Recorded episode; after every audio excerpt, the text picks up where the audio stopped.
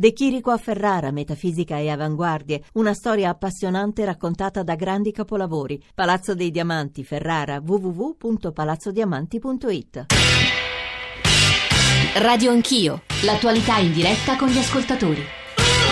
Sono le 9.35, Giorgio Zanchini al microfono, Radio Anch'io eh, sta tentando di approfondire eh, due temi eh, di apertura del GR delle 9.30, GR alle nostre spalle, cioè nella prima parte abbiamo provato a analizzare anche nella incertezza e precarietà delle notizie che arrivano, soprattutto sulla matrice, eh, il strage di ieri sera a San Bernardino in California, ma poi a partire dalle 9 abbiamo provato a parlare eh, delle eh, novità. Ogni giorno cambia il quadro internazionale nella, nella guerra eh, in Siria, nella coalizione anti-ISIS. Le ultime notizie, lo sapete, insomma, lo ripeto, ma immagino le conosciate meglio di me, sono quelle di uno scontro che si è acceso e tra l'altro un ascoltatore ci ha appena scritto nessuno oggi sta sottolineando oggi con il giusto clamore clamore cosa ha denunciato ieri la Russia il Ministero della Difesa russo, cioè il fatto che la Turchia fa eh, compravendita di petrolio dall'ISIS. Dicevo, lo scontro fra Turchia e Russia e poi un fronte occidentale eh, contro l'ISIS che sembra procedere in ordine sparso. Ieri sera ha votato il Parlamento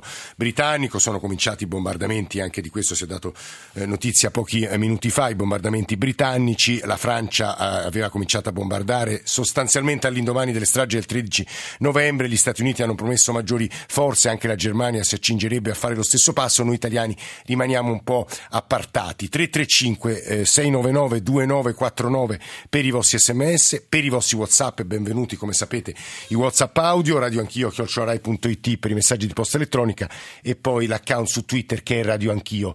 Volevo leggere un po' di messaggi, eh, molti insistono su una frase di Emma Bonino pronunciata pochi minuti fa, le forze armate europee. È l'unico contributo eh, sul sul quale l'Italia dovrebbe, dovrebbe insistere molto nella lotta anti-ISIS. Non è tollerabile ci siano ancora 28 eserciti, che ciascuno proceda eh, secondo i propri interessi, rispondendo soltanto appunto ai propri interessi nazionali.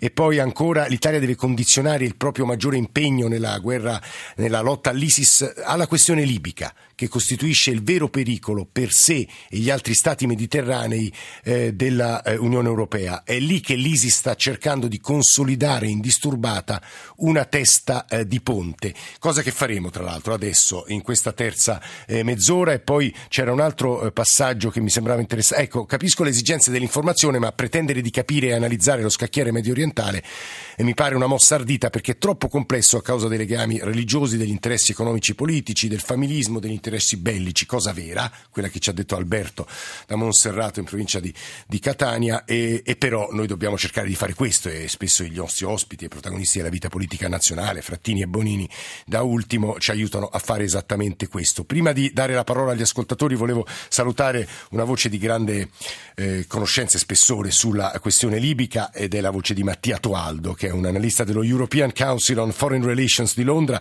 e come dicevo è un esperto di questioni libiche. Toaldo, buongiorno e benvenuto, c'è un leggero ritardo dovuto appunto alla linea dall'Inghilterra. Toaldo, buongiorno. Ci sente? Buongiorno a voi. Buongiorno, buongiorno. Tra poco sarò da lei. Prima volevo sentire eh, un paio di ascoltatori, Paolo da Messina e Walter da Carbonia. Paolo, buongiorno. Buongiorno. Eh, senta, io ho mandato dei messaggi perché stamattina mi sembra che nessuno ehm, enfatizza tutto quello che eh, ha denunciato ieri la Russia che secondo me è una cosa grave, anche se tutti sapevano da tempo, come ha detto anche il ministro Bonino, che, di questi traffici illeciti, però questa mattina nessuno eh, sembra accorgersi di queste prove certe filmate che ha portato la, la Russia eh, contro la Turchia che secondo me è un fatto gravissimo perché è inutile andare a intervenire poi a dire di intervenire in guerra, a bombardare che cosa se poi i nostri paesi alleati della Nato sotto sotto è da tre anni che fanno affari con l'ISIS alimentando quell'instabilità che c'è in Siria e per questo fa bene Renzi secondo me a, que- a questo punto di starsene fuori e non cadere in un altro tragico equivoco che è stato quello della Libia. Mm-hmm. Ecco, Libia... Anche, allora, anche allora siamo stati tirati in ballo per forza dalla Francia e adesso poi le conseguenze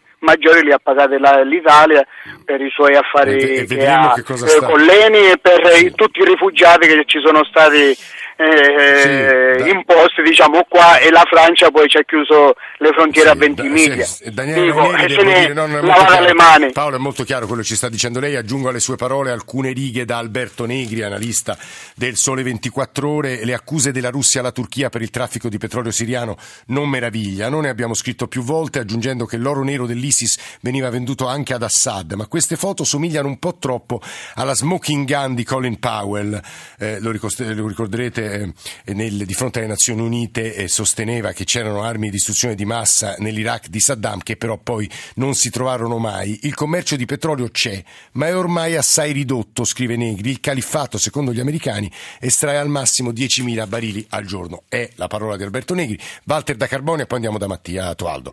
Walter, buongiorno. Buongiorno, buongiorno a lei. a tutti, il programma è sempre bellissimo. Eh, ecco, volevo dire questo, certo, ormai è opinione comune che la guerra non può essere la soluzione contro il, il terrorismo. Eh, a me hanno molto impressionato, interessato le parole del Presidente Mattarella quando ha parlato del, che, si che si può combattere il terrorismo con la cultura, con la formazione culturale. Ecco, è importante anche eh, ripensare anche a questi quartieri di Parigi, di Bruxelles, che eh, dovrebbero essere magari ecco, riqualificati. Ecco credo che sia molto importante. no, no Walter, questo è sacrosanto quello che lei dice. Devo dire che i francesi non è che non abbiano fatto nulla in questi anni dall'epoca delle rivolte del 2011, perché in realtà si è investito molto nelle periferie, forse non a sufficienza. È uno dei temi che hanno interrogato insomma, tutte le coscienze, non solo delle classi dirigenti e dei governi dell'Occidente, ma un po' di tutta l'opinione pubblica subito dopo quello che è successo il 13 novembre. E io torno a salutare Grazie, Mattia Toaldo. Buongiorno a lei. Mattia Toaldo, lo ricordo, è un esperto di questioni libiche, lavora a a Londra eh, per una domanda che mi pare emerga forte da quello che ci scrivono gli ascoltatori, cioè lamentano eh, l'assenza dell'attenzione sulla Libia, la preoccupazione per la Libia e per il fatto che è così vicina alle nostre coste. Che cosa sta succedendo, Mattia Toaldo? Ma in Libia c'è una guerra da ormai più di un anno e mezzo è solo in parte vero che la Libia è stata trascurata dall'Italia perché l'Italia è stata l'ultimo paese a chiudere la propria ambasciata a Tripoli e ha avuto un ruolo cruciale nelle trattative tra le varie parti.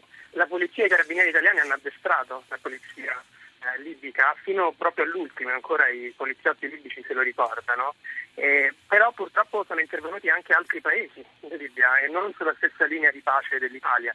Domani sull'Espresso leggerete un'inchiesta di Francesca Mannocchi dove si dice dei, delle forniture di armi della Turchia a gruppi estremisti che poi magari sono finite nelle mani dell'ISIS. Eh, altri paesi, i nostri alleati come l'Egitto e gli Emirati Arabi, sono intervenuti pesantemente facendo eh, degli attacchi aerei, fornendo armi ad altre fazioni. Eh, pompare armi in un paese che ne aveva già tante è un, una buona ricetta per scatenare un conflitto. Eh, senta Toaldo, c'è un, un, altro tema che mi sembra non solo interroghi gli esperti ma anche i nostri ascoltatori perché lo vedo dalla preoccupazione che esprimono quando si dice se oramai le due coalizioni o le due guerre che si stanno svolgendo in Sirac, in Siria ed Iraq eh, portassero ad un arretramento, a un indebolimento eh, dell'ISIS in quell'area geografica, c'è la possibilità che loro, la loro aggressività si sposti e quindi si rafforzi e espanda in Libia, Toaldo? Purtroppo sì, e questa è una cosa che sta già succedendo. Eh, L'ISIS ha scelto la Libia ufficialmente, scrivendolo sui propri giornali più di un anno fa, e la scelta non a caso perché lì c'era un vuoto e c'è tuttora. L'ISIS in Libia non è forte, come diceva Daniele Raineri, eh, conta su poche migliaia di combattenti, eh, però sfrutta il fatto che nessuno la sta combattendo. Pensate che la milizia di Misurata, che sta più vicina all'ISIS, ha i propri posti di blocco a 160 km dalle postazioni dell'ISIS, eh, perché non vuole far morire i propri uomini per una causa che eh, non è condivisa da tutti i libici. Questo è il problema, che le milizie libiche sono occupate a combattersi tra di loro invece che a combattere l'ISIS. Ed è per questo che invece raggiungere un accordo di pace tra le, tutte le fazioni tranne l'ISIS è il punto di partenza per poi eh, cominciare a combattere veramente contro questo Ecco, fare chiarezza su questo punto è, sta- è, stato secondo me essenziale anche per capire che cosa fa- dovremmo fare eh, da oggi ai mesi a venire. E tra l'altro sugli errori del passato credo che la voce di Federico Cresti che ci sta ascoltando è un africanista, è uno storico dell'Africa e tra poco sentiremo sia importante, ma come avete sentito dalle parole di Mattia Toaldo in queste ore, in queste settimane, in questi giorni tutto sembra intrecciato, comprese alcune complicità e ambiguità che stanno emergendo una dopo l'altra sui giornali in questi giorni. Lo dico perché ieri sul Sole 24 Ore c'era un'inchiesta di Claudio Gatti veramente impressionante che ci eh, esprimeva con grande chiarezza perché la guerra è resa particolarmente difficile dagli intrecci economici e politici tra gli alleati e gli stessi, e gli stessi islamici. Eh, Cla- eh, Alessandro Forlani eh, ne ha parlato con Claudio Gatti chiedendogli anzitutto eh, come ha, ha provato a documentare che il Qatar e la Turchia stiano aiutando materialmente, fattualmente ISIS. Radio Anch'io. Qatar e Turchia eh, da tempo si sa che finanziano e armano eh, ribelli islamisti sia in Libia che in Siria. Quello che è emerso da questo studio di eh, piani di volo di eh, aerei C-17 da trasporto militare dell'aviazione qatarina volati da Tripoli a eh, Doha e poi in Turchia è che sarebbe stato violato eh, l'embargo eh, per la Libia che vieta anche l'esportazione di armi con il eh, supporto logistico di una società che è una società che ha una storia di collaborazione con la CIA e che ha collaborato al programma più delicato, più segreto degli ultimi 15 anni che è quello delle cosiddette extraordinary rendition, cioè della cattura extragiudiziale di persone sospettate di legami con Al-Qaeda. È qualcosa che ricalca un po' quello che avveniva 20-30 anni fa con l'appoggio ai gruppi islamisti, però allora erano gruppi in qualche modo antisovietici. In questo momento in Siria, per esempio, il discorso, ma così anche originalmente in Libia, era simile, nel senso c'erano eh, ribelli eh, contrari al dittatore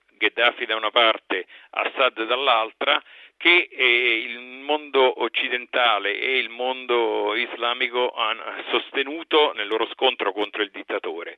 Dopodiché, come in Afghanistan, sembra che eh, la parte più estremista di questi gruppi eh, ha fatto il, il salto nel terrorismo e quindi di fatto si sono aiutati e armati dei militanti che poi sono diventati terroristi. La Russia oggi diffonde le immagini degli aiuti turchi eh, all'ISIS.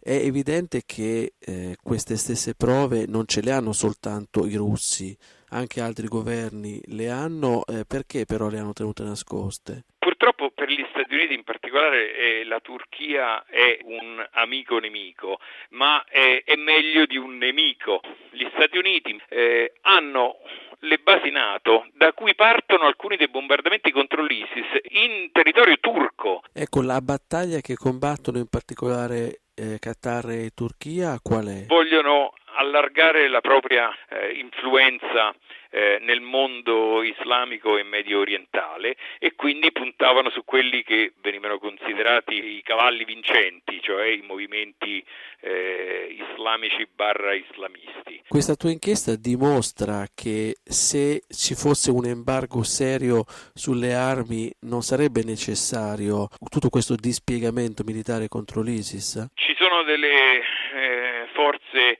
contrastanti. I ribelli eh, anti-Assad eh, non possono eh, resistere alle offensive delle forze governative senza essere armati. Se eh, si armano i ribelli il rischio di armare eh, l'ISIS è molto forte. È difficile capire qual è la strada giusta. Sostenere Assad, un dittatore che ha bombardato con armi chimiche la propria popolazione? Era la voce di Claudio Gatti, inchiestista del Sole 24 Ore, intervistato Alessandro Forlani. Sono le 9.48. Prima di andare al professor Cresti e da Mattia Toaldo, leggo due agenzie appena battute. Mosca applaude i raid britannici, continua a dare il benvenuto a qualsiasi azione. Mosca volta alla lotta contro il terrorismo, a combattere l'ISIS. L'ho detto Dmitry Peskov, che è il portavoce di Putin, commentando i primi raid aerei britannici in Siria. Naturalmente aggiunge, crediamo che l'efficienza di queste azioni potrebbe essere aumentata notevolmente se fossero tali azioni azioni coordinate e tutti agissero in seno ad una coalizione unica. E poi c'è la notizia, i nostri GR ne hanno dato abbondantemente conto, dell'incontro di questo pomeriggio importante, credo, tra il ministro degli esteri turco eh, Cavusoglu e il ministro degli esteri russo Lavrov per un faccia a faccia anche a margine e in, nel mezzo di una tensione enorme. Prima di sentire altri ascoltatori, io a Federico Cresti, che insegna storia dell'Africa a Catania, il presidente dell'Associazione degli Studi Africani in Italia, vorrei rivolgere una domanda che anche qui è molto comune a chi ci sta ascoltando. Professor Cresti, anzitutto buongiorno e benvenuto. Buongiorno a tutti. Ed è come faceva Gheddafi a tenere assieme la Libia? Se in, da ormai eh, una, oltre un anno eh, scopriamo che c'è uno scontro quasi quotidiano fra milizie, tribù, entità diverse. Come faceva Gheddafi? La questione è complessa nella misura in cui Gheddafi ha governato per 42 anni, dunque per un periodo molto lungo in cui tra l'altro ha anche variato all'interno della sua politica le direzioni principali. Io direi che a partire da un progetto di nuovo Stato che in gran parte io credo aveva l'appoggio della, della popolazione, soprattutto delle classi più demunite che nel periodo monarchico erano state svantaggiate.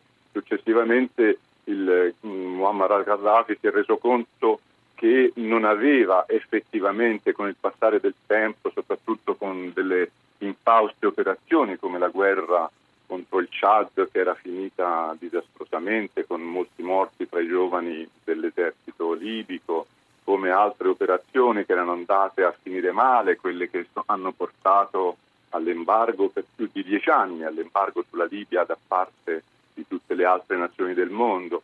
Ecco, diciamo che in seguito a, questo, a questa caduta della, dell'appoggio al regime, Gheddafi si è visto sottomesso ad attentati, a tentativi di ucciderlo, dunque all'opposizione sempre più forte dei gruppi eh, islamisti, tra l'altro anche con il ritorno di quelli dall'Afghanistan e così via. Dunque si è eh, appoggiato ad alcuni gruppi, eh, sì, anche tribali, possiamo parlare un po' di retribalizzazione di una società che era in gran parte ormai urbana. Noi quando pensiamo a tribù pensiamo soprattutto a settori non urbani del territorio e dunque si era appoggiato a dei gruppi del, del, de, dei militari del, di, del, colpo di Stato del, del 69 ed altri, svantaggiandone eh, altri. E questo è accaduto realizzando una separazione forte all'interno della società libica, soprattutto negli ultimi anni, che poi è sfociata in quella che viene chiamata rivoluzione, ma difficile definirla in questo sì. modo,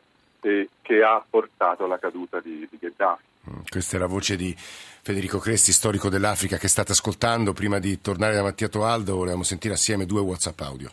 Germano da Ventimiglia, sarebbe fantastico avere un esercito comune per tutta Europa, però un esercito secondo me rappresenta degli ideali comuni, quindi presuppone il fatto di sentirsi una sola cosa tutti noi cittadini europei, quindi penso che siamo molto lontani dalla costituzione di questo esercito unico anche se sarebbe davvero fondamentale per tutto quello che succede ultimamente. Grazie. Buongiorno, Andrea da Modena. La guerra fredda forse era un'illusione che fosse finita, non è mai finita, lo dimostrano i nuovi scenari internazionali. E l'altra cosa principale secondo me, torniamo sempre al dio denaro che comanda il mondo, c'è poco da fare, il business delle armi, della vendita delle armi prevale su qualsiasi cosa, logica, povertà. E quindi purtroppo dietro tutte queste guerre c'è gente, ricordiamoci, che fa i miliardi sui morti e sugli, su tutte le persone disparate del mondo. Grazie mille. E a queste due voci aggiungerei una domanda che viene posta da Vanni da Padova e che giro a Mattia Toaldo, che è un grande esperto, soprattutto di Libia. Vorrei chiedere a, ai vostri ospiti qual è il paese arabo che si schiera apertamente, esplicitamente, senza dubbi a fianco dell'Occidente contro il terrorismo. Nessuno, a mio avviso. Traetene voi le conseguenze, tanto questo messaggio non lo fate sentire. Lo leggiamo e come il primo che mi viene in mente è la Giordania, ma Toaldo sarà molto più preciso di me e poi subito dopo questa risposta, se vuole riprendere quanto dicevano gli ascoltatori, ma soprattutto provare a disegnare gli scenari futuri sulla eh, Libia, se è possibile ovviamente. Mattia Toaldo. C'è un po' di ritardo. Tutti i paesi arabi a parole si dichiarano contro il terrorismo e contro ISIS. La verità è che eh, usano questa nostra paura per ISIS legittima per combattere i loro nemici interni. E così per esempio la Turchia dice che combatte l'ISIS ma in realtà combatte i curdi. Eh, L'Egitto dice che combatte l'ISIS ma in realtà eh, uccide o incarcera la fratellanza musulmana che era un partito democratico che partecipava alle elezioni e così via, potremmo continuare. Il problema è questo equivoco e per questo la conferenza internazionale convocata a Roma eh, il 13 dicembre potrebbe essere un punto di svolta nel quale ci si mette attorno a un tavolo e si dice la ricreazione è finita. Adesso il nemico è veramente alle porte e ah. eh, si smette con questi eh, giochi che servono ai vostri regimi internamente ma che in realtà li destabilizzano e che hanno portato l'incendio sulla nostra porta di casa. Mm. Questa, speriamo che riesca questo tentativo perché lo scenario alternativo in Libia è uno scenario abbastanza spaventoso cioè? In realtà il Paese nell'ultimo anno eh, ha resistito, eh, non è diventato la nuova Siria. Eh, se guardiamo il numero di vittime in Libia è infinitamente minore rispetto sì. alla Siria, perché ci sono state una serie di cessate il fuoco locali, soprattutto in Tripolitane, nella parte più vicina all'Italia.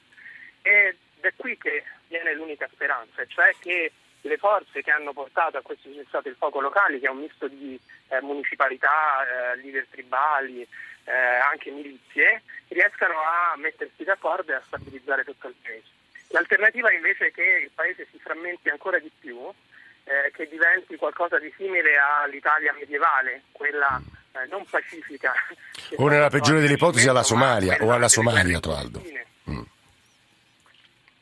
Scusi se lo interrompo. La Somalia con il petrolio, non ce lo eh, dimentichiamo. la Somalia con il petrolio. E quindi una situazione molto più pericolosa. Eh, non è un caso se l'ISIS in questo momento in Libia eh, sta andando non verso le grandi città, ma verso la città di Al-Zabia, eh, che è un nodo cruciale eh, per il petrolio, sia perché ci sono alcuni campi sia perché c'è un terminal petrolifero. Mm. E quindi sarebbe una situazione nella quale c'è un caos eh, totale, sì. ma c'è anche eh, le risorse per alimentare quel caos. Eh, uno scenario potenzialmente spaventoso, così è stato definito da Mattia Toaldo, analista dello European Council on Foreign Relations di Londra, che ringraziamo, che ringraziamo molto. Io vorrei girare per chiudere a Federico Cresti un post su Facebook scusate, di Fabio che scrive la seguente cosa, ma tutti questi indignati che incolpano la Francia per quello che è accaduto in Libia, preferivano vedere i libici schiacciati dalla reazione violenta di Gheddafi, eh, dalla tirannia di Gheddafi, preferivano la politica estera italiana con inviti a piantare la tenda a Roma al Rais con codazzo di, di donne in minigonna e tacchi a spillo con il Corano in mano. Possibile che questa opinione pubblica sia sempre una cozzaglia di mezzane, uso un'espressione un po' colorita Fabio. Eh, professor Cresti. Sì, è una questione anche qui complessa, però bisogna ricordare secondo me alcune cose. Prima di tutto vorrei intervenire un attimo su quello che è stato detto poco fa sì. da Mattia Toaldo, che rispecchia una polarizzazione noi-loro è problematica. Eh. I governi nel mondo islamico, nel mondo musulmano che appoggiano o sono contrari all'ISIS. Secondo me non è soltanto questa la questione, perché a livello dei governi sappiamo le posizioni. La questione secondo me è a livello dei, degli abitanti di questi paesi. Non dimentichiamo che la Tunisia, che è uscita eh, bene diciamo così, dagli ultimi avvenimenti, è il paese che ha forse i maggiori volontari ISIS nel mondo, diremmo noi, in Medio Oriente, sì. ma anche in Africa. E dunque non ricordiamo che tra i 2.000 e 3.000 combattenti dell'ISIS in Libia c'è un comandante che è un saudita, un, un wali, un, un, governatore che è un saudita, ci sono comandanti militari che sono siriani, iracheni, eccetera, eccetera. Per cui secondo me la questione gravissima è la divaricazione tra i governi, che poi si pronunciano secondo le loro necessità e per la loro sopravvivenza favore, contro l'ISIS, poi bisogna vedere cosa accade realmente all'interno. Uno. Abbiamo eh, pochi questione... secondi, provi a questo secondo punto a riassumerlo in 30 secondi, professore. Sì, la seconda, la questione di Gheddafi è che Gheddafi aveva in, in qualche modo un, un, progetto di Stato. Dimentichiamo eh, molte cose, che nel, nel, libro verde c'era la casa a chi la abita che si è realizzato effettivamente, eh, che c'erano questioni che riguardavano la, la, condizione femminile, che non erano i tacchi a spillo, sciocchezza a Roma, erano forse le miliziane, che eh. significa apertura del servizio militare essenzialmente maschile alle donne, ma erano l'abolizione della poligamia, erano la garanzia del divorzio Erano quello che noi tendiamo a definire con una parola forse tro- che assorbe troppi concetti e cose, modernizzazione. Federico Cresti so che... Socialismo. Eh, modernizzazione e socialismo. Professor Cresti, grazie per questo suo contributo che grazie, capisco prova a descrivere una realtà molto più complessa. no, scherzo, è stato precisissimo e molto denso. Antonello Piergentili, Claudio Magnaterra, Gabriele Cagliazzo, stamane in console e poi la redazione di Radio Anch'io. Cristian Manfredi in regia, Nicola Ramadori, Valeria Volatile, Alessandro Forlani, Alessandro Bonicatti, Valentina Galli, Alberto Agnello. Noi diamo la linea al GR1 delle 10, eh, poi c'è l'attitudine Sol e poi la radio ne parla in diretta da Sora, da una cartiera di Sora, a parlare di lavoro. Eh, ci risentiamo domattina alle 8 e mezzo.